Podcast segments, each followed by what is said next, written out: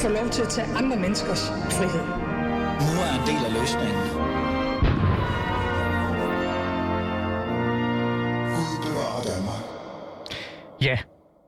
Bevare Danmark. Øh, det kan faktisk virkelig ikke siges øh, nok, øh, synes jeg på en eller anden måde. Mit navn er Ali Aminali, og du lytter til Alis Fæderland. Nu er vi her igen. Øh, vi skal værne om landet, som jeg på en eller anden måde sjovt kalder det. Øh, og lad mig lige prøve at forklare kort, hvad programmet egentlig reelt set handler om. Danmark er jo mit fæderland. Det blev det i hvert fald. Det er i hvert fald mit nye fæderland, og det er øh, bumfast i mig. Og jeg vil gerne værne om vores lille andedam, og det vil jeg gøre ved at stille kritiske spørgsmål over for magthavere, debattører og også almindelige borgere. Og øh, grund til, at jeg gerne vil det, det er jo, fordi jeg altid gerne vil sætte fokus på øh, nogle problemstillinger, som jeg synes øh, er med til at ødelægge mit fædreland, men det kan også være, at der er nogen, der reelt kan være med til at løse øh, nogle af de her problemer. Og, det, og jeg har det faktisk virkelig, virkelig ambivalent med, min dagen, altså med dagens gæst, med den person, der sidder over for mig. Fordi jeg burde i bund og grund bare kigge på mig og tænke, at, at, at alt, hvad han siger, er forkert og forfærdeligt, især for mit fædreland. Men samtidig så, øh, så at jeg bliver nødt til at lytte til ham, fordi han har faktisk måske nogle løsninger, øh, som kan være med til at ændre noget. Øh, lad mig lige introducere dig, bare så vi det er på plads. Nikolaj Willumsen, velkommen til. Tusind tak, Ali. Du er Europaparlamentsmedlem for Enhedslisten, er det ikke rigtigt? Det er ganske korrekt. Og du har også været folketingskandidat, har du ikke det? Jeg har været folketingsmedlem i otte år, før jeg, jeg hoppede til Bruxelles efter Ja. sidste øh, EU-parlamentsvalg. Præcis, fordi vi, var, vi to vi var faktisk på listen sammen i Østjylland, så vidt jeg kan huske her i 19. Præcis, præcis. Der var jeg øh, kandidat for det konservative Folkeparti. Noget, der ligger langt væk fra enhedslisten, må man sige. Ja. Øh, men jeg har jo altid sådan, øh, på en eller anden mærkværdig måde, jeg, vi snakkede om det før programmet gik i gang, haft sådan en, en dyb respekt for enhedslisten.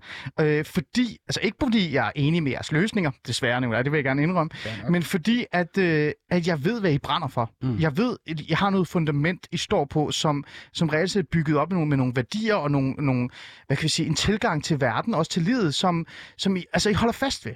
I, I vejer ikke, I svinger ikke lige pludselig. I er ikke højere, og så er I venstre dagen efter. Og det kan jeg godt lide, for sådan har jeg det også med mig selv. Så derfor så har jeg inviteret dig i studiet for at tale om øh, hele den her migrationsbølge, øh, som reelt set konstant rammer os, men endnu en gang på ny har ramt os. Og så er det især interessant, fordi du har EU-kasketten på, øh, og øh, kender også, hvad der, altså, hvad der reelt set er op og ned i det, men også, øh, hvordan stemningen er øh, på nuværende tidspunkt i Europaparlamentet mm. omkring den øh, migrationsbølge, der har ramt øh, hvad kan jeg sige, Polen og Belarus, Hviderusland og, og hvad der er, der sker. Men før vi dyrker ned i det, så har jeg sådan en lille segment, øh, som er sådan et form for nyhedssegment. Og øh, det er noget helt andet, men øh, det kommer nu, og så kan det være, at du måske også har en holdning til det. Så lad os gå i gang med vores øh, sædvanlige nyhedssegment, som kommer her. Jeg kalder det sådan nyheder, der pisser mig af, men øh, det kan også være, det gør mig glad. Man ved aldrig. Nu kommer det i hvert fald.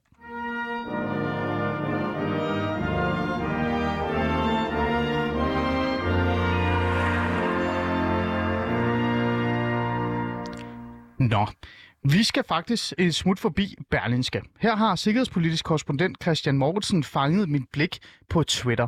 Ikke fordi han har skrevet noget, som er sådan helt nyt og i øjenfaldende på den måde, hvor det sådan reelt set chokerer mig, men han sætter fokus på øh, en organisation, en, øh, en gruppe, øh, hvad du end vil kalde dem. Nogen kalder dem kriminelle. Jeg vil sige, det er rablende vanvittigt at kalde dem kriminelle. Men øh, nogle mennesker, øh, som man reelt set virkelig aldrig nogensinde skal stoppe med at, at have fokus på. Hvem taler jeg om? Jeg taler om islamisk stat, ISIL, IS, Daesh, hvad du end vil kalde dem. Øh, for det, der er med islamisk stat, det er, at mange tror eller har en idé om, at vi har vundet, og de er væk nu, og de har intet at sige. Men det er faktisk noget vrøvl. For det, øh, øh, Christian Morsen lægger fokus på og fortæller lidt om, det er det, der sker i Afghanistan. For efter at USA og Danmark øh, sådan mere eller mindre forlod Afghanistan, så er den her fjende faktisk dukket op igen.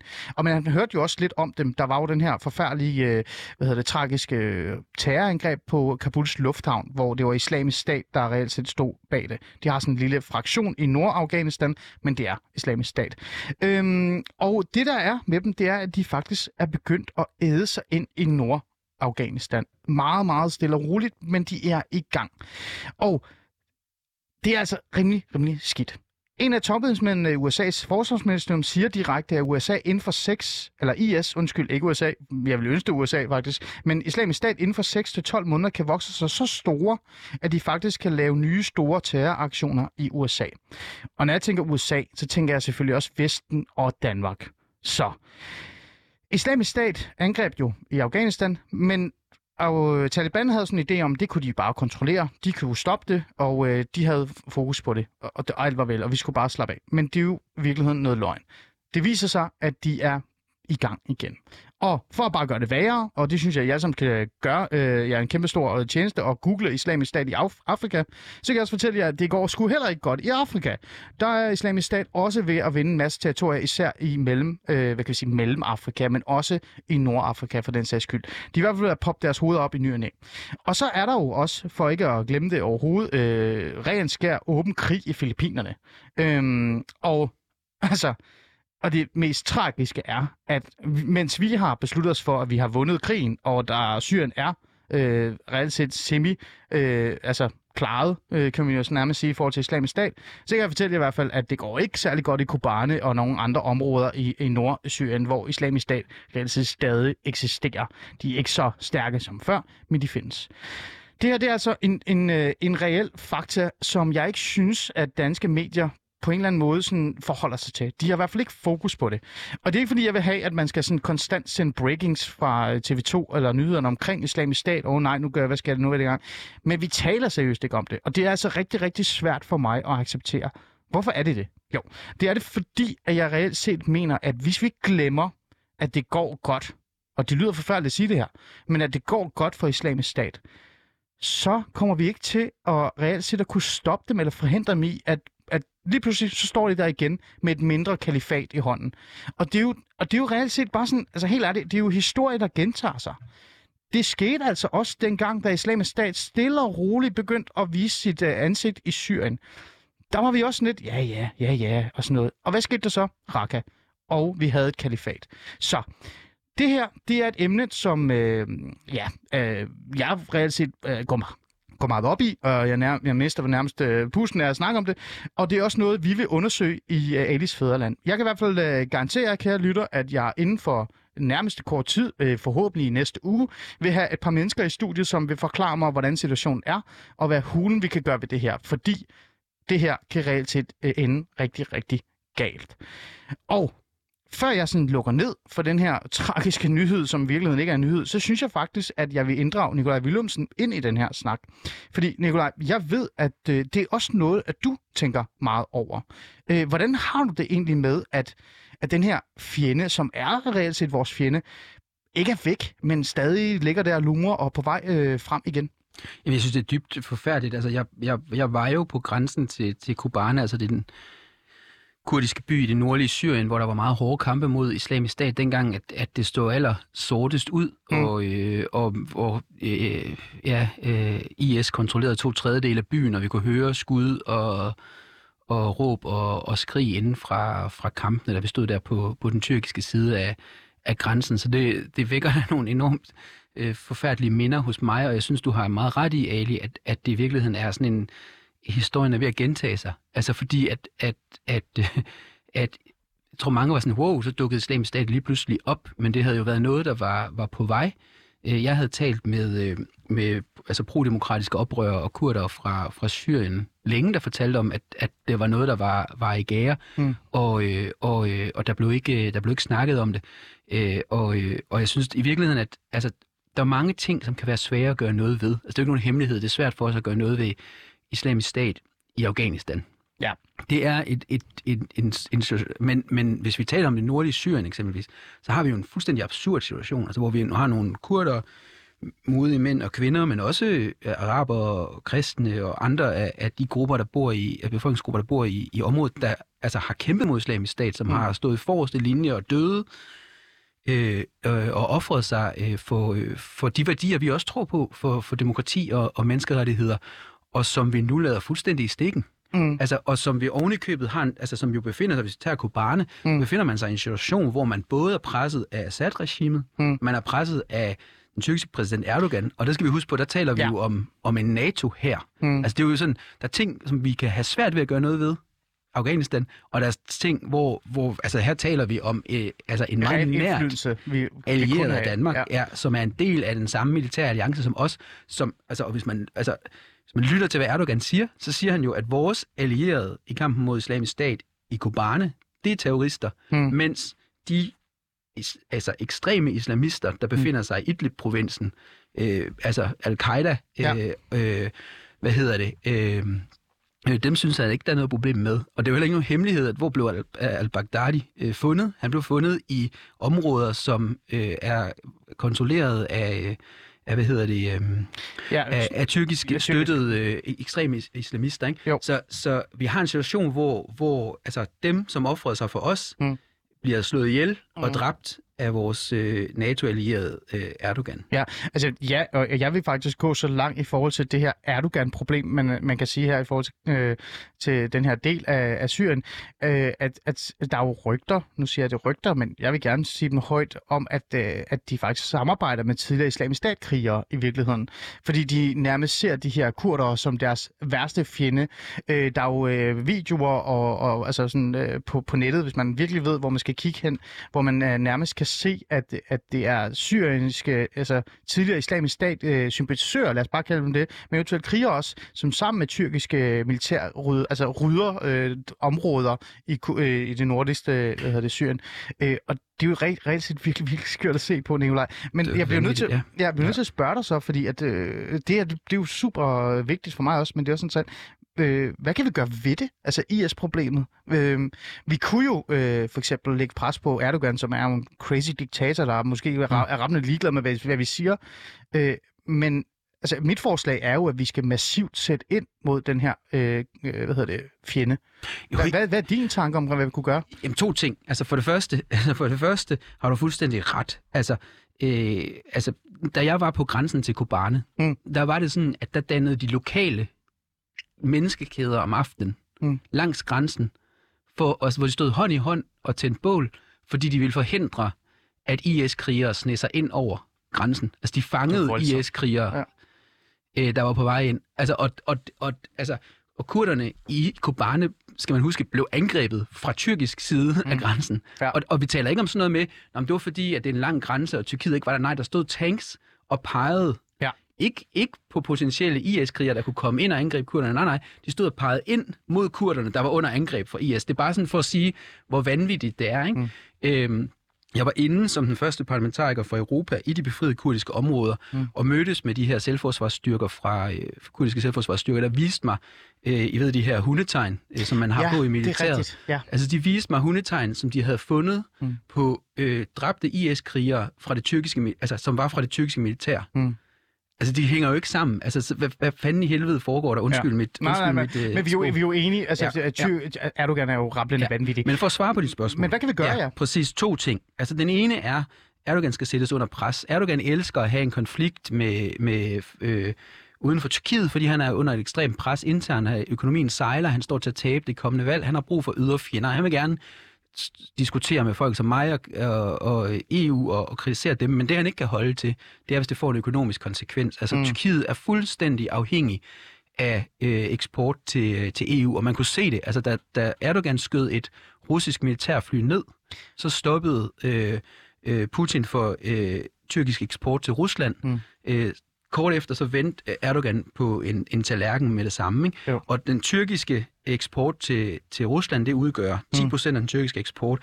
EU, det er over 30 procent. Så Mm. der er ingen tvivl om, at hvis EU havde den politiske vilje til at sige, Mm.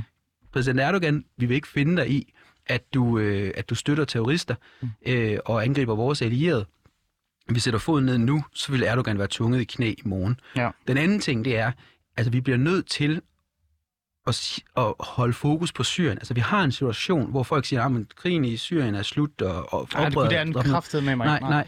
Altså, men vi har et område på størrelse med Belgien, som mm. bliver kontrolleret af prodemokratiske styrker, som kæmpede for os i kampen mod islamisk stat, Ja. men som vi ikke anerkender. Ja. Som vi ikke politisk og, og diplomatisk anerkender, som vi ikke giver direkte støtte, og som, ja, som jeg sagde, både under pres for Erdogan Mm. og Assad. Så hvis man, vil man i virkeligheden sige, hvis man vil tage sig selv seriøst, når man i Danmark står og snakker om, at vi skal prioritere nærområderne, Ja.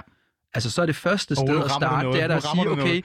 de mennesker, som gik i døden for os, lad os lige starte med at eksist- altså anerkende officielt, at de eksisterer, Ja. Og lad os lige se, om vi ikke lige godt kunne, kunne Hvor, hjælpe hvorfor jer. er det, man bare kort her, hvorfor er det, man så ikke bare gør det? Altså, hvorfor gør man det ikke? Altså, det, hvorfor er det, der skal sidde en person fra enhedslisten og fortælle mig, at der er en reel løsning, men der er ikke nogen, der lytter til ham? Hvad, hvad er problemet? Virkeligheden er, at folk er bange for Erdogan. Altså, de etablerede politiske Altså partier dine i Danmark. europaparlaments øh, kollegaer. begge steder. Altså, jeg tror, det er to ting. Det er, det er altså, man skal ikke undervurdere, at i dansk udenrigspolitik, hvis vi starter hjemme, hvor der har jeg jo siddet i, i mange år i Ja. udenrigspolitisk nævn, jamen altså, der er en kæmpe frygt for at, at provokere øh, øh, den tyrkiske præsident Erdogan. Mm. Og, det, det, øh, øh, og det gør man gang på gang øh, bukker nakken. Den anden ting, det er, at, at selvfølgelig er der også penge i det her. Altså det er klart, man skal, man skal huske, når man taler om Tyrkiet, mm. så er Tyrkiet en virkelig en integreret del af EU's indre marked. Der er kæmpe store dele af den ty- altså af underleverancer til den tyske bilindustri, der bliver produceret i Bursa i, i Tyrkiet. Der er, ja. der er kæmpe store, altså der, der er klart, der er kæmpe store økonomiske interesser i og, øh, og i virkeligheden, hvad kan man sige, udnytte, at du har en situation, hvor der ikke er gode faglige rettigheder og ytringsfrihed i Tyrkiet, Men, og for men nu holde, sidder du holde i øh, Europaparlamentet. pres nede. Ja, og du sidder i Europaparlamentet. Du har den her viden, og jeg nægter at tro på, at du er den eneste, der har den her viden.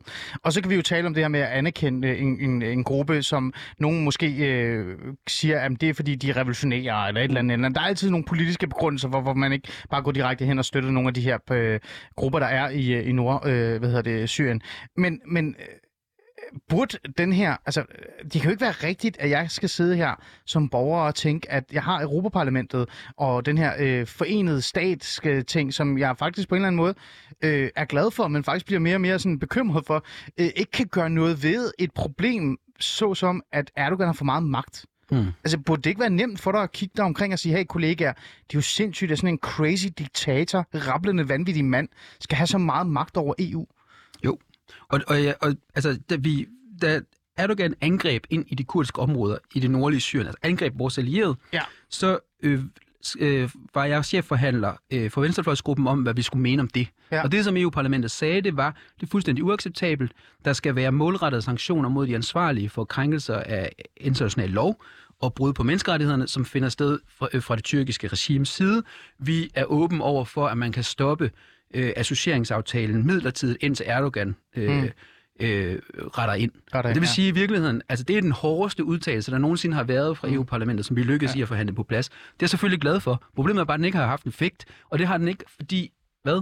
EU-kommissionen tøver, men også landene tøver. Altså, ja. Og det er der, hvor man kan sige, og vi har ovenikøbet den absurde situation, at, at man havde et flertal i Folketinget, der sagde, Danmark skal lægge pres på Tyrkiet, vi skal, vi skal øhm, øh, efter den her invasion af, af de kurdiske områder i, i Syrien, Mm. og, øh, og, øh, og, øh, øh, og den danske regering skal, skal stramme skruen over for, øh, for Erdogan. Så, så, så der er sådan en situation, hvor den danske regering til nogen grad sikkert også har lyttet til det, Mm. mm. men, men vi bare slet ikke, øh, øh, synes jeg, har en regering, der gør nok, og vi også har en EU-kommission, Mm. som, som, øh, ja, som sidder EU-parlamentets krav om handling overhørig. Det, gør- det gør mig mere og mere deprimeret over, om jeg tror, at EU kan løse noget som helst. Nicolaj. Men det, det er måske en meget... Øh, det, det skal vi overhovedet ikke Nej, på. nej, det, nej, Så nej. går det fuldstændig galt. Men som sagt, øh, det her, øh, det er noget, vi følger op på. Øh, det gør jeg i hvert fald i Alice øh, Fæderland. Og jeg vil gøre mit for at sætte fokus på det. Så øh, lyt med øh, forhåbentlig i næste uge allerede. Så tager vi det op som et emne, og så har jeg nogle mennesker inde, som kan fortælle lidt mere om, hvordan det ser ud med islamisk stat. Fordi som, som jeg sagde til at starte med, og som vi også skal høre på, øh, på Nikolaj øh, her, det er, sgu ikke, øh, det er sgu ikke slut nu, og det kan hurtigt øh, ende galt igen. Det vil vi snakke længere. Det er fedt. Og så er vi kommet til det, som det skal handle mest om i dag. Selvom det her, det er også fanget os begge to, Nicolaj, det må jeg indrømme. Det gjorde det. Det, det, er noget, der altså, det samler os over øh, Ja. partier og farver, og jeg ved Ja, ikke hvad, ja. ikke? Øh, når vi har en fælles fjende. Øh, det er derfor, jeg godt kan lide den der hele idé om, der kommer aliens snart. For så kan det være, at det er dem, der bliver vores.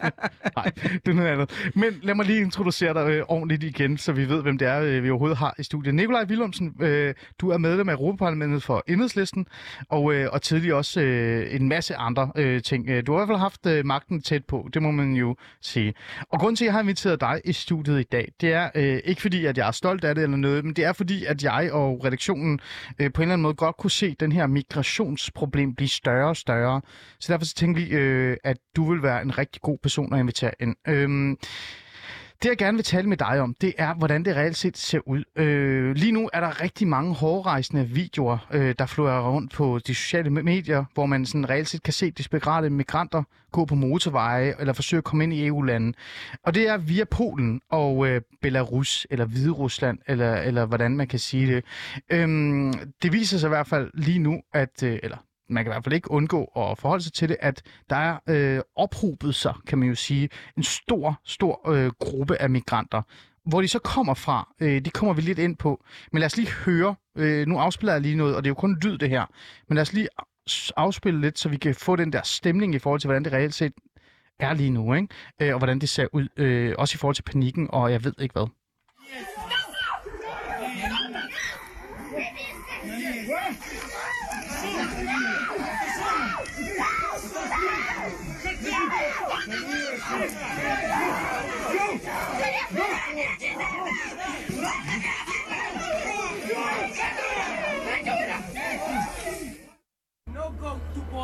We all go to Germany. Germany is life. No Poland. Det, er det andet var lidt lavt, men, men det var faktisk øh, lyde, øh, eller hvad kan vi sige, lyde fra en video, to videoer, som er blevet delt rigtig, rigtig meget øh, på Twitter og på de øh, sociale medier. Øhm, den første, vi hørte, hvor det var kvinder og faktisk også børn, der råbte og skreg, det er øh, migranter, som bliver på en eller anden måde presset hen. Jeg ved ikke, om du har set den her video, op af øh, en, sådan en øh, hegn, sådan en mur af øh, Lukashenko, Lukashenkos øh, nærmest pøbler, kan man nærmest sige. De er klædt ud som øh, islamisk stat i virkeligheden. De har helt sådan sortklædt tøj på, og så er det Kalashnikovs. Og så står de faktisk fysisk og presser øh, migranter op af, en, op af et hegn, hvor man på den anden side af hegnet kan se øh, polske soldater stå og ikke ane, hvad de skal gøre ved hele situationen. De følger det bare øh, nøje. Og, og det er jo den situation, vi står i lige nu, at der er, altså, der er ophobet sig, ophobet sig masservis af migranter øh, i Hvide Rusland, og som er på vej ind i Europa. Mm. Øh, Polen har siden øh, august registreret flere end 300.000 forsøg på at krydse grænsen for Hvide Rusland. 30.000, undskyld, ikke 300.000, det er for mange. Ja. 30.000 forsøg på at krydse grænsen for Hvide Rusland. Og halvdelen fandt sted i oktober, hvor flere end 7.000 migranter er sluppet videre til Tyskland. Og det lægger op til det her andet klip, jeg spillede, hvor der var en, en, en mand, øh, som siger, at vi skal ikke ind i Polen, vi skal bare videre, vi skal til Tyskland. Så det er jo en situation, der virkelig øh, øh spidser sig mere og mere til, og jeg nægter at tro på, at man ikke har talt om det på EU-niveau, Nikolaj. Jeg kan lige øh, tilføje endnu mere. Øh, det er så galt, at i går, der øh, kom der en, en udtalelse øh, fra øh, hvad hedder det, øh, hvad hedder det, den øverste øh, øh, kvinde overhovedet i, øh, i EU, van der Leyen, om at det her det skulle stoppe øh, øjeblikkeligt og at, øh, at øh, der skulle, altså Hvide Rusland skulle stoppe med den her form for, øh, hvad kan jeg sige, øh, ja, tilgang, kan man nærmest sige. Øhm, jeg har sådan undersøgt lidt, øh, Nikolaj. Jeg tænker, at du også ved, øh, hvad det er, der sker, men nu tager vi det lige med dig. Øhm, for jeg kunne ikke rigtig forstå, hvor de her migranter kommer fra. Det er jo sådan meget mærkeligt at tænke sådan, okay, jeg kan godt se, hvis de kommer øh, fra de normale ruter, som jeg kender. Men det her, det er sådan lidt specielt. Altså, hvordan hulen er de dukket op i Hviderusland, Belarus, og så begynder de at presse i Polen. Men det er jo fordi, den kære Lukashenko, og det er jo ikke kære sagt på en positiv måde, er jo i gang med at lægge øh, enorm pres på Europa, fordi vi har sanktioneret ham. Og øh, det forlyder så og nu er jeg jo 100% sikker på det her, det kan du måske hjælpe mig lidt med, men det forlyder sig så som, at, at de har, altså i, i Hvide Rusland har skabt sådan en visumfri øh, forståelse, hvor man reelt set siger til migranter fra, øh, hvad hedder det, Irak og fra Syrien og så videre, også fra Afrika, så vidt jeg ved, at man bare kan sætte sig i et fly, og så kan man flyve til Hvide Rusland, og så kommer man ind i EU. Og på den måde, så har man sådan på en eller anden måde skabt en eller anden form for gruppe, man sådan øh, henter til Hvide Rusland, for så at skubbe dem ind i mm. EU. Øhm, Nikolaj Willumsen, Hvordan, øh, hvordan, øh, øh, hvordan er reaktionen i, øh, i Europaparlamentet og der, hvor du sidder lige nu i forhold til det her? Jamen, det er en kæmpe, kæmpe stor diskussion, og, og jeg må sige sådan, altså når man lytter til de her lyde, ikke, det er jo fuldstændig hjerteskærende, og det er jo, det er jo altså mens vi sidder og taler her, så er der jo folk, der risikerer at fryse ihjel på grænsen mellem Belarus og, og mm. Polen, og, ja. og, øh, og der er ingen tvivl om, at det som Lukashenko gør, er, er altså at forsøge at bruge mennesker, og der taler vi jo om folk, der er fra Afghanistan, Irak og Syrien, altså hvor der, altså, hvor der kan være god grund til at flygte fra. Øh, øh, hvad hedder det, øh, bruge dem som, øh, som ligesom et menneskeligt pressionsmiddel øh, mod EU, det er fuldstændig uacceptabelt. Mm. men, men samtidig kan man sige, altså i virkeligheden gør Lukashenko jo ikke andet end det, som Erdogan har gjort længe. Det, som kongen i Marokko har gjort længe. At øh, de har fundet ud, og vi libyske militser har gjort længe, og de har fundet ud af, at hvis du vil presse EU til at holde op med at kritisere dig for menneskerettighedskrænkelser, så er der et middel, der virker, og det er øh, at, øh, øh, at lade flygtninge prøve på at komme ind i, i EU. Hmm. Øh, fordi så, øh, så, det har vi set med Tyrkiet, det har virket. Det har vi set, altså, det har betydet, at Erdogan har fået milliarder. Det har betydet, at libyske militser, der selv stod for menneskesmuglingen, har fået milliarder. Og det betyder, at man, man tøver med at kritisere øh, menneskerettighedskrænkelser og brud på international lov i, i Marokko, øh, der jo ulovligt har besat Vestsahara. Mm. Men, Så- men hvordan er reaktionen fra dine kollegaer? Altså, jeg har det sådan lidt... Øh, øh, sidder de sådan øh, pragmatisk og tænker, nå, nu kommer presset igen, og vi må sætte os ned og finde ud af, om vi kan finde nogle midler? Eller er der en, en lidt hårdere reaktion den her gang? Fordi det, altså, øh, jeg, jeg mener jo sådan lidt, det her, det er jo direkte på... Altså, da jeg skrev, at jeg ville tale med dig, så var jeg så fræk at skrive, at det her, det er migranter fra EU. Altså, Ja, de, kommer jo, de er jo i EU, i virkeligheden, Ja, ja. hvor det er modsat. Så øh, er der ikke sådan lidt mere... Øh, er folk ikke lidt mere bekymrede, dine kollegaer? Eller er det bare det samme? Jo, men altså, jeg tror, jeg tror at altså, man skal huske, at, at altså, jo, der er en kæmpe diskussion af det her, og der er en kæmpe... Altså, og i virkeligheden kan man sige, at Lukashenko også lykkedes i det, han ville. Ja, det altså, i stedet mene. for, at der ja. var et voksende, massivt pres på ham, øh, og at man ligesom havde fokus på den undertrykkelse, der foregik i Belarus, som vi jo også kunne i virkeligheden bare have siddet og snakket om i dag, ikke? der vil være nok at tage fat i, jamen, så har han, så har han ligesom fået, øh, fået EU til at, og, øh, og, øh, og, ja, og ramme EU, hvor det gør, gør Ja. ondt.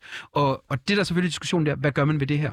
Altså man kan sige, at den polske regering, som jo også har ondt i menneskerettighederne, som jo også er, altså bryder helt grundlæggende men demokratiske også, rettigheder. men også under enorm pres på grund af Lukashenko jo, ikke? Jo, jo, men jeg tror også, man skal også ligesom huske, at helt grundlæggende, mm. hvad, hvad er det som, hvad er det for nogle internationale konventioner, man besluttede efter 2. verdenskrig? Ja. Det var at sige, at vi vil ikke have, at der gentager sig den situation, som man havde eksempelvis på den dansk-tyske grænse, hvor man afviste jødiske flygtninge på flugt fra Nazi-Tyskland.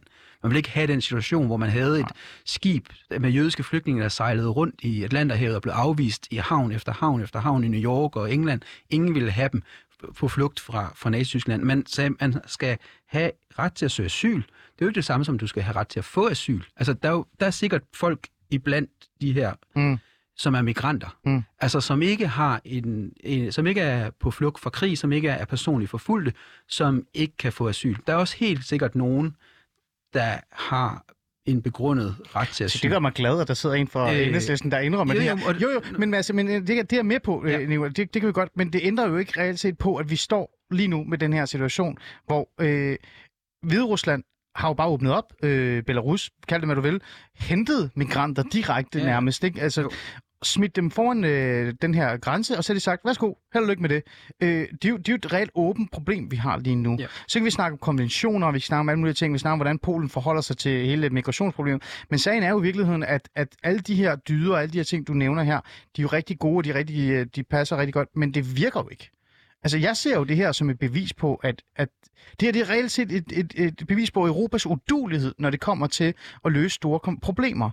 Øh, og, og nu står vi her, og, øh, og igen er vi blevet presset af migrationsproblemet, og igen står vi i sådan en situation, hvor jeg sidder og tænker, er de ligeglade oppe i Europaparlamentet? Er de virkelig ligeglade? Altså, fordi hvis de faktisk synes, det her var vigtigt, så stoppede de det, så gjorde de jo noget ved det.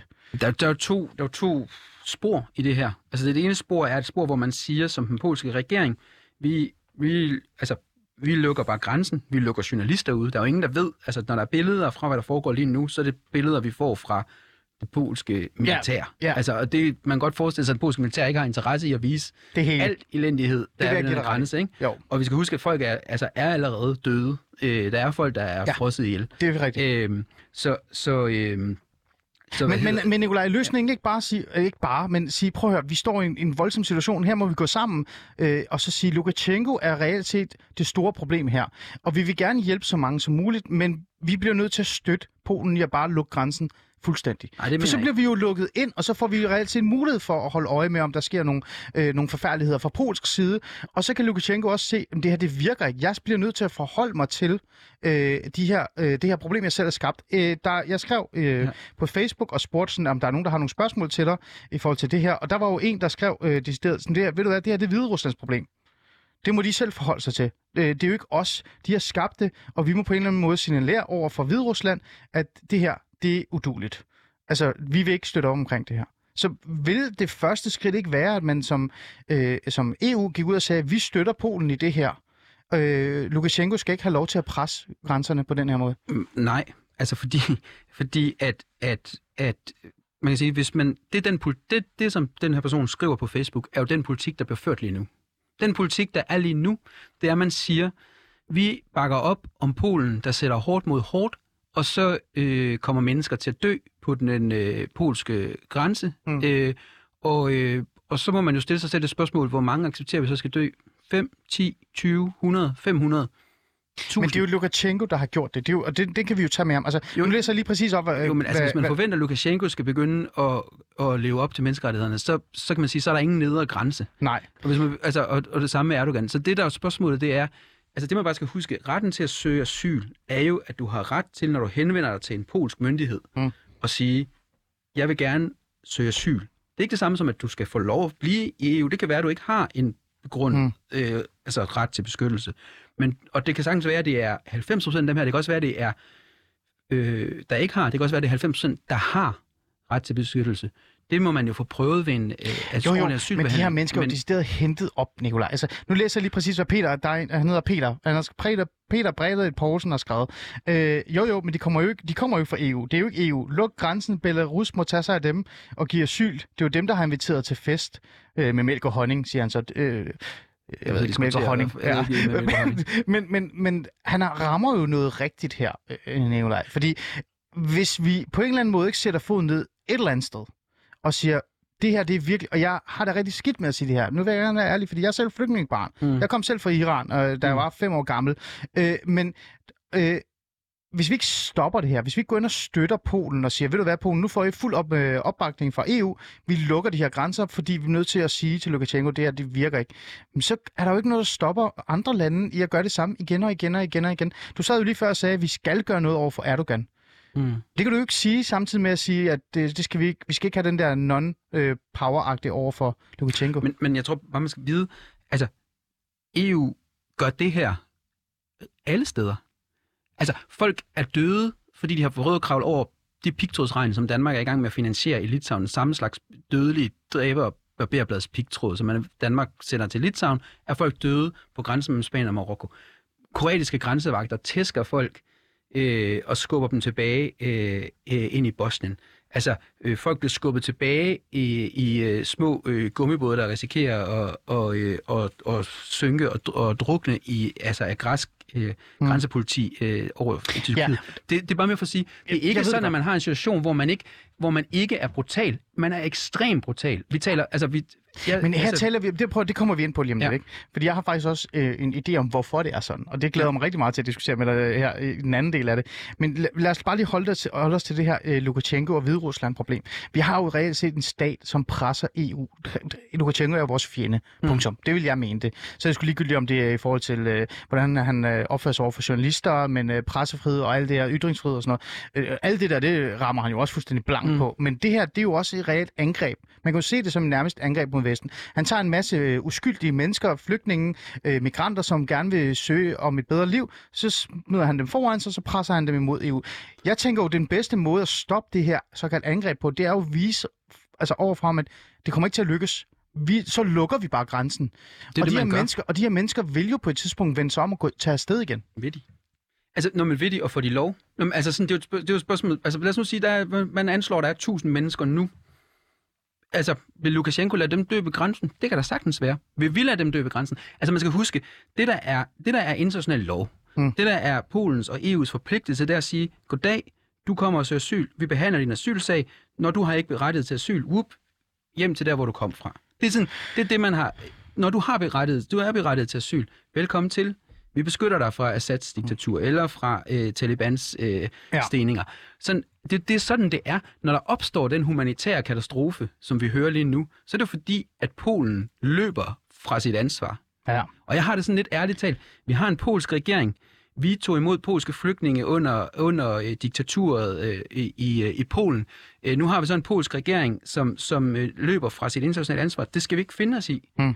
Øh, og, øh, og, øh, og at EU bakker det op. Altså, man må sige, det, den brutale politik, som man ser lige nu, og som man har ført og har set i, over for Tyrkiet, over for Libyen, over for Marokko, øh, slår folk ihjel, og den stopper ikke folk i at flygte. Fordi virkeligheden er, at, at, at, at, øh, at der er ikke nogen reel mulighed for at få, sød, for, for prøvet sin asylsag i EU, som ikke øh, er ved at prøve på at gå igennem øh, menneskesmugler. Det er det system, man har skabt, og man risikerer at blive slået ihjel. Og, og det er der nogen, der er så desperate, at de vil forsøge. Så du på en eller anden måde her siger til mig, at der er ikke noget at gøre over for Hvide Rusland? Jo, der er Jo, masser at gøre. Der er masser at gøre. åbne grænsen og bare sige, nej, så kommer nej, I bare Nej, men prøv her. Man kan, lave, man kan øge sanktionerne markant. Altså, der er masser at gøre. Der er to spor i det her, som jeg... Løsningen på det her, bare for at svare Ja, helt klart. ja. Bum. Et, leve op til de, vores internationale forpligtelser, sikre retten til at søge asyl. Det er ikke det samme, som folk skal kunne have lov at blive, men de skal have prøvet deres sag og blive sendt hjem, hvis de ikke er berettiget. To, øg sanktionerne mod Lukashenko. Pres ham. Okay. Massivt økonomisk pres, ja. så han kommer i knæ. Men, men det man gør, det er, at lige nu falder man i den fælde, hvor Lukashenko han siger, at den måde, vi to skal presse hinanden på, det er at tæske løs på de her stakkels øh, flygtninge, der befinder sig i ingen, ingenmandsland. Ingen, øh, ingenmandsland. Ja, ja, ja. Altså, hvor, hvor, hvorfor spille på den bane? Hvorfor ikke sige, det er, vi, kan ikke, vi er i ingen position til at kritisere menneskerettighedskrænkelser i, i Okay, Belarus, hvis så- vi selv øh, gør så dem på bliver jeg nødt til EU's bare lige at sådan 100% forstå det her, før vi går videre, fordi at øhm, så åbne op, fordi jeg ser det jo som, at du siger, så åbner vi op, Polen skal tage ansvar, skal tage dem ind, som står ved grænsen og gerne vil ind, øhm, og så samtidig øh, går fuldstændig bandanas i forhold til øh, sanktioner og sådan noget på, på Hviderusland. Ja. altså, så ø, Men hvad ø- stopper, hvad stopper ham fra at bare blive ved med at lade de her øh, fly komme til Hvide Rusland? Hvad med, at man som EU øh, gik ind direkte og tog en, en, sam, altså en, en off, offentlig øh, samtale med øh, Irak og de her lande og sagde, at de her fly, som Lukashenko øh, på en eller anden måde stillede råd, dem skal I afvise? Jo, men altså det, det, det, det bør man da også gøre. Altså, men, men jeg synes, at, at, at øh, altså, Lukashenko skal presses. Mm. Der er ingen tvivl om, at man kan øge de sanktioner markant. Man kan økonomisk tvinge ham i knæ, og det er det, der kommer til at virke. Det er et spørgsmål, om man har viljen til det. Mm. Den, den vilje har jeg. Jeg støtter øh, øget øh, politisk og økonomisk pres på Lukashenko. Øh, den, anden, den anden del af det, det er så ligesom, altså vil man lege med i det der spil. Ja, Og man skal også huske, altså det er jo også, det er jo også hvad, altså, der kan komme 100.000 øh, fra Rusland over den finske grænse i morgen. Det kan der. Ja. Altså, det kan komme ind i Norge, de kan blive sejlet ud i internationalt farvand, komme til Bornholm. Altså, det er mere for at sige sådan, vil vi gerne lege med, hvor, den, hvor det er despoterne omkring EU, der sætter den nedre grænse for, hvad vi accepterer? Mm. Eller vil vi sige, hey, kære venner, der er faktisk noget, der adskiller os og jer. Det er, at vi står vagt om menneskerettighederne. Vi har nogle internationale konventioner, vi, vi respekterer. Og så ligger vi et massivt målrettet pres mod jer og de slyngler, der bakker jer op. Okay.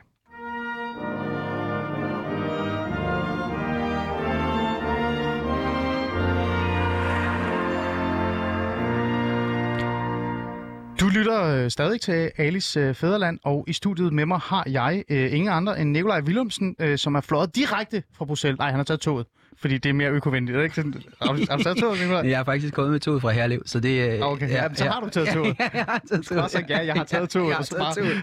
så slut af. Øh, og jeg kunne rigtig godt lide det der med, at du skulle endelig fortælle mig, hvad, hvis, hvad skal vi gøre? Så gik du fra at være lidt væk fra mikrofonen til at gå direkte ind til mikrofonen og sige, åh, det skal vi så gøre. Det, det kan jeg godt lide, det kan jeg godt lide den der.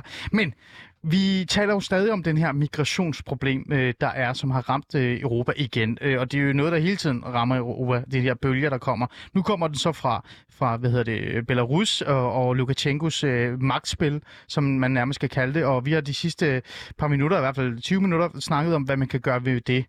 Øhm, der er også noget andet, man kan gøre. Øhm, og det kommer jo til hele det her med, hvordan du reelt set ser øhm, hele det her med, hvordan skal vi hjælpe flygtninge.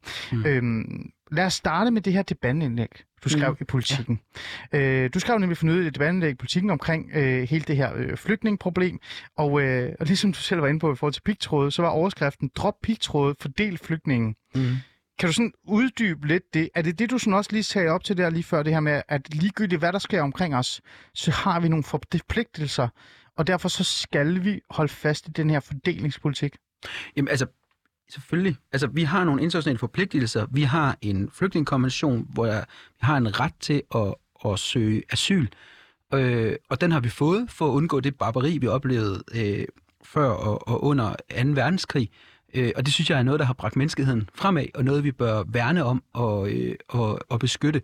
Og, øh, og det er jo det, som EU svigter. Hvad er det så, jeg gerne vil? Altså, jeg vil gerne have, at man gjorde sig fri af, af despoterne, der ligger rundt omkring EU. Det kan man ikke, før man får en fordeling af flygtningene, der kommer til EU, sådan at du ikke har enkelte medlemslande, der kan blive presset, men selvfølgelig også en ordentlig øh, asylbehandlingsproces, hvor dem, der er besk- altså berettiget til at få asyl, de får Ja. det. Dem, der ikke er, de bliver sendt ud. Hmm. Og det vil sige, altså, at, at altså, nogen påstår jo, at, at dem, der er ved grænsen til, til Hviderusland, det bare er øh, migranter. Når du Der- siger nogen, så er det sådan som mig. Jeg Nogen- mener jo, at stor del af dem er migranter. det er der ingen af os, der ved, men, men den bedste måde at gøre det på, er jo at få undersøgt deres sag. Ja. Og, og så kan det jo være, at de alle sammen ikke er berettiget til asyl, så er det jo ganske let, så øh, skal de bare sendes tilbage. Mm. Øh, det kan også være, at, de, at nogle af dem er det, øh, og så skal de beskyttes. Og lad mig lige prøve at spørge, øh, fordi det, det her det er faktisk også et spørgsmål, jeg har til dig, men så er også kommet fra en, en kære lytter øh, i programmet. Øh, Ole Tangbæk Larsen har skrevet, spørg ham om den solidariske fordeling. Øh, og, og, altså, jeg er sådan lidt, hvad er det egentlig? Hvad er en solidarisk fordeling? Han vil gerne vide, skal det være i forhold til landets befolkning, størrelse eller landets økonomi? For du nævner i dit øh, indlæg en solidarisk fordeling. Ja, men det, jo- det, det, altså, det er jo en diskussion. Altså, det, er jo, det er jo ikke sådan, at noget, jeg bare hævet op af, af hatten. Det er jo ligesom, altså EU-kommissionen har et forslag til en solidarisk fordeling, som bliver diskuteret, øh, som, som, og det, der diskuteres, det er, at den selvfølgelig skal bygge på, hvor store er landene, hvad er deres økonomi, og også hvor mange flygtninge har de taget. Mm. Så du får en situation, fordi den, den situation, der er i dag, er jo i virkeligheden, at man har sådan en fuldstændig naiv tilgang, hvor man tænker, når man Polen, når Polen bliver så desperat, som Polen også gør her, Mm. så er det fordi, de er nogle Ja, øh, jeg, med. ja, jeg ved godt, hvad du mener. ja, mennesker, der ja, generelt også und- ja. ja. undertrykker deres egen befolkning. Ja. Men, men det er jo også fordi, at samtlige af de øh, flygtninge, der potentielt ville skulle have beskyttelse, Mm. De skal have det i Polen, Ja. med de regler, der er i dag. Så det jeg i virkeligheden bare banalt siger, og det gør jo, at, at Grækenland er blevet presset, Italien er blevet presset, Ja. og det er jo urealistisk. Så du ser det som en løsning. Du ser det faktisk som en løsning om, at hvis vi holder fast i den her solidariske tilgang, og vi reelt set holder fast i, at flygtninge skal fordeles i hele Europa, så skal, det, så skal alt det her migration og flygtningeproblematik, og også bare sådan, hvordan det værdipolitisk har fyldt i, i, i Vesten, øh, det forsvinder stille og roligt, fordi vi finder nøglen, finder en løsning. Øh, det kan jeg godt se, Nikolaj. Mm. Øhm, men altså, undskyld, jeg sidder her som, øh, som flygtning, ikke? Altså, jo. det er mig, der... Jeg hedder Ali, det er sådan ja. rigtig frækt podcast, ja. ja. dig. Altså, det er mig, der hedder Ali og min Ali, og jeg kom til landet som, øh, som femårig, som flygtning, altså politisk flygtning. Men, men den her øh, drøm, den her fantasi om, at vi bare kan lave en solidarisk fordeling, og at alle lande i Europa... Øh, altså, hvis du spørger mig, så er det jo, altså, det er jo ren utopi. Altså, det, det kommer jo ikke til at ske, Nikolaj. Altså, hvis du kigger på, hvordan flygtningen bliver fordelt nu, øh, de bliver ikke fordelt. Altså, det er jo brudt sammen, vores politiske altså, flygtningssystem. Øh, vi har et...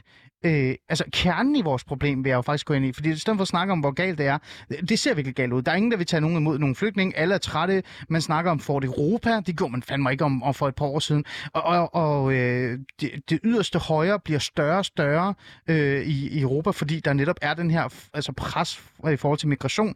Og det skaber jo den her øh, utryghedsskabende øh, tilgang til det hele og sådan noget. Øhm, så det er jo, det er jo ved, det hele er ved at bryde sammen, fordi vi bliver ved med at tro på, at vi kan lave en solidarisk fordeling, Nikolaj. Så det er ikke bare, altså, jeg kan godt lide din drøm, jeg synes, det er fantastisk, øh, men er det ikke bare noget vrøvl? Altså, undskyld mig. Men nej, fordi den solidariske fordeling er der jo ikke. Altså den politik, der hersker i dag, grunden til, at vi, vi diskuterer det, der sker på grænsen til, til Belarus, er jo, at man forsøger at løse det her med soldater og pigtråd og vold.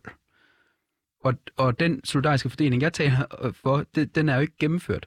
Øh, og, øh, og jeg tror bare, man, må- det man må ligesom erkende, det er, altså Putin, Erdogan, Lukashenko, libyske militser, De der... kongen i Marokko, Ja, ja. alle dem, der omgiver EU, de har set, hvor det svage led er i EU. Hvis du vil presse EU til at tige stille og stoppe med øh, at øge mm. sanktionspresset, eksempelvis over for Lukashenko, Ja. så skal du bare Men- øh, bruge, øh, Ja, nu- bruge nu- flygtninge. nu- Og, og derfor, derfor så er det et spørgsmål om, vil, vil, vi, vil vi ligesom forlade vores medmenneskelige værdier? Vil vi øh, Ja. acceptere, at vi øh, ikke øh, kan sætte fod ned over for de despoter, der befinder sig rundt om os? Eller vil, vil vi gerne sætte os selv i en situation, hvor vi står vagt om de værdier, vi, vi taler om, øh, og vi har skabt efter 2. verdenskrigs kaos, og at vi har reelt har magten til og, og, øh, og presse sådan en som Lukashenko øh, ud af, af regeringskontoret. Vi er jo ikke uenige her. Altså alt det, du har sagt, jeg er jo enig med dig. Mm. Og, og jeg siger jo ikke, at vi skal væk. Men, men det er jo bare, for mig er det jo bare øh, altså utopi at tro, at vi øh, nu, øh, med, med den situation, vi er i nu, øh, og fremadrettet også, fordi vi har også klimaflygtninge, øh, som kom. De er ikke engang kommet endnu, de er nærmest stille og roligt på vej. Mm. Altså, der er en masse nigerianere og sådan nogle, der er på vej, mm. men det er jo ikke rigtig klimaflygtninge. Mm. De klimaflygtninge skal nok komme, og så ser det meget værre ud. Øhm, jeg synes jo, alt det, du siger, er rigtigt. Og jeg går jo ikke ind for, at man skal gå væk fra hele den her solidaritetstænkning, eller man ikke skal tage ansvar.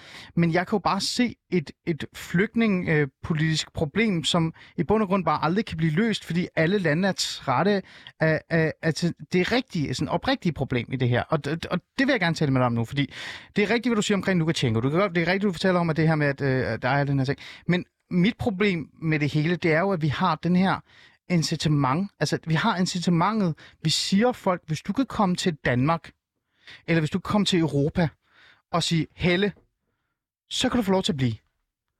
Eller du kan i hvert fald få lov til at få testet din sag. Du kan få testet din sag. Hvis ja. du ikke har en berettigelse, så bliver du Præcis. Øh, sendt hjem. Så bliver du sendt hjem, hvis vi har en aftale med den, det land, vi skal sende dem hjem. Hvis vi ikke har, så får du lov til at rådne op i en eller anden mærkeligt øh, øh, øh, farvelcenter, kan man nærmest kalde det. Ikke? Jo. Så det store problem, Nikolaj, som jeg virkelig gerne vil bruge resten af tiden på at tale med dig om. Og jeg, jeg, har, også, jeg har også spørgsmål omkring, hvor mange vil du egentlig lade komme til Danmark? Det tager vi til sidst. men, men er det store problem i alt det her? Er det, altså grund til, Lukashenko står der ved, ved at presse de her flygtninge hen, og Erdogan gør det, det mm. er jo fordi, vi har et flygtningesystem, der er bygget op på, at hvis du kan komme til Vesten, så har du en mulighed. Altså, det minder jo for meget om sådan noget fast food. Altså, hvis jeg, er, øh, hvis jeg er træt og gider ikke gå hjem og lave mad, så, øh, så, så bestiller jeg noget fra Just Eat. Altså, det er jo lidt ligesom at sidde der som Vesten og sige, prøv at høre, ja, vi kunne jo godt hente de, de, dem, der har det aller værst. For eksempel Bangladesh, ikke? Vi har en kæmpe stor Rohingya-flygtningelejr øh, i Bangladesh. Det er folk, med al respekt, undskyld, jeg siger det sådan her, i Vesten folk er ravne ligeglade med dem. Der bliver ikke holdt mange enhedslisten øh, ved demonstrationer med, med, med stole, hvor der står Jeg har rejst det adskillige ja. gange. Ja. Jamen, det er også derfor, jeg tager dig foran dig. Det er de andre, gør det i hvert fald ikke, Nikolaj. Nej, jeg, har, øhm, nej, jeg har stået der. Præcis. Øh, men det er vi jo ligeglade med. Fordi at det eneste, vi skal forholde os til konstant på grund af de her disputer, diktatorer, det er incitamentet, som er, kom til Vesten, så kan du få lov til at få den sag. Hvad med at bare droppe den? Kom nu. Smid ja. den ud, skræl den, brænd den, drop det der incitament, og så sige, ved du hvad, vi vil gerne hjælpe flygtning. Vi vil gerne hjælpe Schweiz. Jeg vil gerne sætte mig ned og finde et tal sammen med dig, være solidarisk. Men den her idé om, at du kan komme til Vesten og så sige, Helle, den fjerner vi fuldstændig. Men jeg tror, det er meget vigtigt at, at være opmærksom på, at der er ikke noget, der hedder Vesten. Der, der er, det er der mit hoved. Der, ja, nej, jamen, der er en, en flygtningekonvention, som sikrer retten til at søge asyl. Hvis vi vil have Iran til at passe på afghanske flygtninge, hvis vi vil have Libanon til at passe på palæstinensiske og syriske flygtninge, ja. hvis vi vil have øh, Etiopien øh, jo, jo, eller Sydsudan, så, så bliver man nødt til altså 90 procent eller mere af verdens flygtninge befinder sig i nærområderne. Ja. Altså, hvordan skal vi på nogen måde tale om til Iran eksempelvis? Jeg har besøgt, øh, hvad hedder det, øh, en sådan øh, afghanske flygtninge i Iran. Mm. Øh, hvordan skal vi altså med nogen autoritet men, sige til dem... Men hvis vi nu at, lægger den at, til side... Prøv, nej, men jeg snakker, om, jeg snakker om Europa. Vi kan godt i Vesten, Europa, lad os bare sige Europa, Europa, de europæiske lande, mm. kan gå ind og sige, vi vil gerne støtte op omkring det. Vi vil gerne have en solidarisk fordeling. Øh, Polen, øh, Ukraine, lyt lige til os vi fjerner incitamentet. Vi fjerner den her mulighed for at bare vandre igennem Europa eller et eller andet sige, Helle, vi laver sådan en form, der hedder, at vi nærmest siger, solidarisk henter vi folk, som vil have hjælp, men vi gør det på en måde, hvor vi også reelt set hjælper folk i Bangladesh. Fordi de flygter ikke op til Danmark og siger, Helle, det kan de ikke, de har ikke ressourcerne til det. Så men, men, hvis vi nu fjerner den her incitament... Okay, men lad os sige det, okay, altså, det er jo de facto ved at ske. Hvis EU gør op med asylretten, og det er jo det, er jo det, det vil være. I hvert fald den der du har, du har, du har ikke længere ret til at søge asyl. Spontant asyl. Ja, spontant asyl, som jo spontant forstået som, at du beder om det.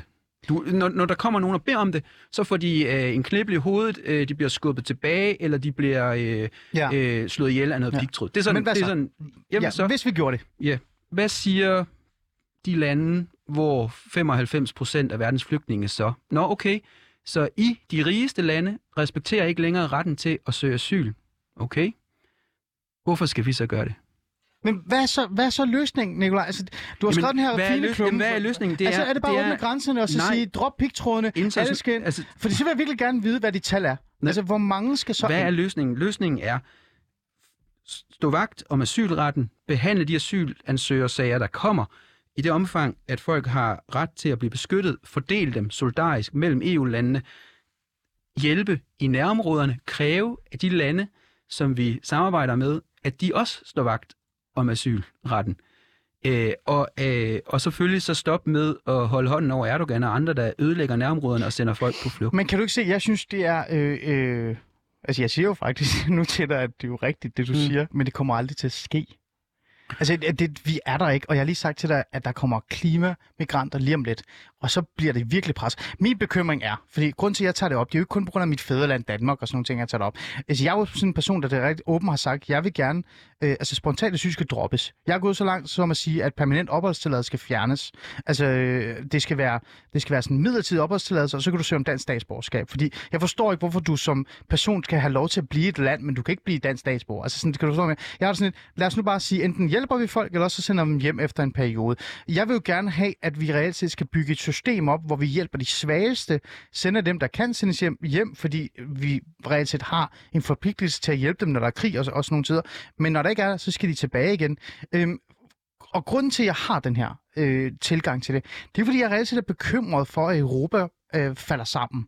Og at crazy altså crazy højrefløjstyper, men også venstrefløjstyper, får mere og mere magt, fordi de sidder og lever af det, du siger lige nu, i sådan en eller anden drøm om, at vi nok skal få det til at løse og gå op. Kan du ikke forstå det, Nikolaj? Kan du, kan, kan du se, hvad jeg mener? Men jeg tror bare sådan, altså man må sige, det, det er jo ikke min politik, der bliver ført lige nu. Den politik, der bliver ført lige nu, det er en ekstrem brutal og kynisk politik, som, altså, hvor vi taler jo om tusinder, er der tusinder, der er druknet i Middelhavet, og folk, der dør på grænsen til Kroatien og, Mm. og, øh, og Polen. Altså, og det har bare ikke stoppet mennesker på flugt. Så derfor må man sige, at hvis du vil fortsætte den nuværende politik, så er det bare et spørgsmål om, hvor mange vil du acceptere skal dø. Al- Alternativet til det, det er at Mm. sige, at vi har nogle værdier. Vi slås for de værdier. Vi, lever, vi efterlever dem. Og så, og, så, altså, og så skal man jo bruge de internationale redskaber, der er. Hvad er de internationale redskaber? Det er asylretten. Den kan man kræve af andre lande. Kvoteflygtninge. Det er jo der, hvor man lige præcis kan hjælpe med at tage de svageste fra nærområderne, få dem øh, til Danmark og andre lande. Og, og, og, og der, hvor man i virkeligheden siger, at vi er endt i Danmark, det er vi gået fra at være sådan et land, der pressede de andre til at sige, at vi har nogle internationale standarder. Dem skal I leve op til. Vi gør det. Til vi i dag er sådan et land, der tilbyder øh, barberbladspigtråd til, til Litauen. Øh, og, så, øh, og så forventer vi, at det vil hjælpe i nærområderne. Altså, hvad, er det, hvad, hvad for en inspiration sender man til ayatollaherne i, øh, i, i Iran, øh, for hvordan de kan behandle de afghanske flygtninge, som der vil komme i 100.000 af ind i Iran øh, i de kommende år? Ja. Jeg er stadig bekymret. Jeg, jeg tror, jeg tror selv, altså vi har ikke mere tid, vi har faktisk et minut mere, for jeg tror, vi to kunne tale om det her flere timer. Men, men jeg tror bare inderst inde, at, at det du gerne vil, det vil jeg også gerne. Men det kommer ikke til at lykkes, og jeg er bange for, at det ender fuldkommen, altså fuldstændig galt. Øh, og så får vi det her fort i Europa, fordi man har sådan en drøm om, at man godt kan få det til at gå op. Ting kan ikke lade sig gøre, indtil den dag, de kan. Og, og, og man må sige, at, at nå, nå, men det er jo et spørgsmål om politisk vilje, og, og man må sige, at den ja. politik, der er nu, den, Ja. ja. den, skaber, øh, den, den skaber død og Åh. udlæggelse. Vi bevarer håbet. Du minder mig om de der øh, piger, jeg mødte, som var medlem af Enhedslisten i, i, øh, i folkeskolen, eller ikke folkeskolen, gymnasiet, hvor de blev ved med at sige til mig, at det skal nok gå. Det skal nok gå. Vil du have noget hummus? Og jeg var sådan, jeg kan ikke lide hummus, øh, men tak for det. Jeg ved, Nikolaj- ikke, jeg ved ikke, om det kommer til at gå, men jeg kommer til at kæmpe for, at det går i den rigtige retning. Nej. Og, det er, og det, i det mindste, så, så ved jeg, hvor jeg har dig. Det er altid godt. Øh, Nikolaj Willumsen, tak fordi du ville være med. Øh, vi kunne have brugt meget mere tid på det her, og jeg nåede ikke engang at spørge dig, hvor mange må egentlig komme. Det der talspørgsmål, det er altid gode til at vi udenom. Altså, hvor mange er det? Men vi har ikke tid til det, så du slipper for det. Nå, men tak for Så det. må du love mig, at du kommer ind igen. Det gør jeg dag. meget gerne. Det er Altid. godt. Øh, med de ord vil jeg bare sige tak, fordi I lyttede til programmet. Øh, vi har ikke stoppet migrationsbølgen, men vi vil i hvert fald kæmpe videre med at finde en løsning omkring det. Og så vil jeg sige tak til øh, mine kære øh, gode venner derude, Thijs Eriksen og Jakob Wilson, for at hjælpe mig med at producere det her program. Øh, og øh, der kommer et nyt afsnit i morgen. Lyt med.